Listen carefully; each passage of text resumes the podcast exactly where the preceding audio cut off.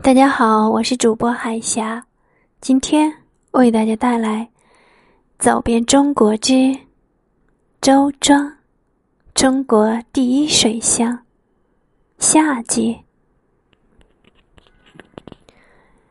如果说水是周庄的魂，那么桥则是周庄的根。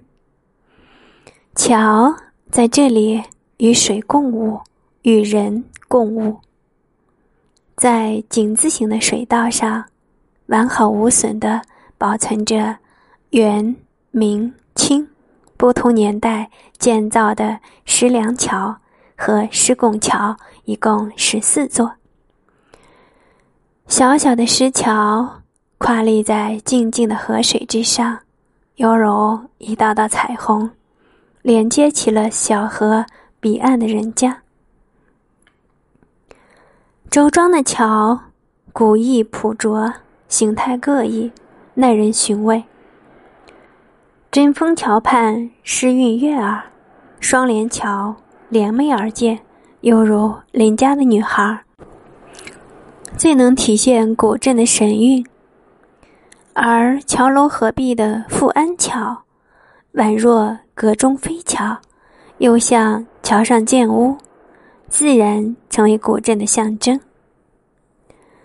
桥上深浅不一的轮辙，消磨殆尽的雕刻，就连攀附在桥上的藤蔓，都显示出一种凝重与古朴的美。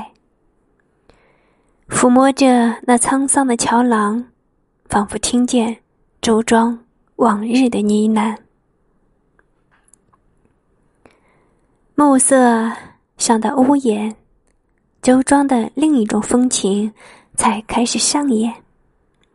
古镇的夜晚安静的出奇，河道两旁的旧式建筑低矮绵长，华灯映水，古舟凌波，仿佛是凝彩的水墨被搅乱，船桨把灯影斑驳的影像。荡碎了，只留下船尾被逗起的缕缕涟漪。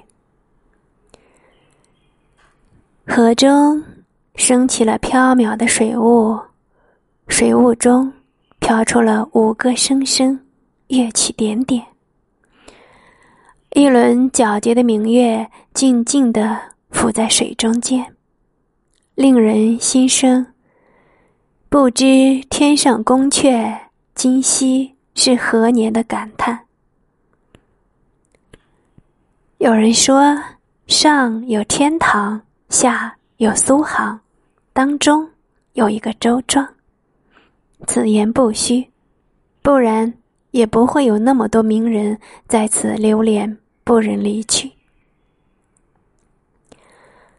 陈逸飞在他的身侧，用画笔描绘他的倩影。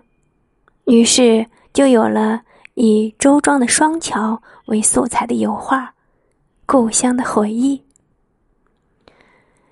周游世界的三毛曾经来过，在春雨的黄昏，隔着车窗，看到天地间时隐时现的阡陌、村舍、湖水，不由神情激动，眼泪汪汪。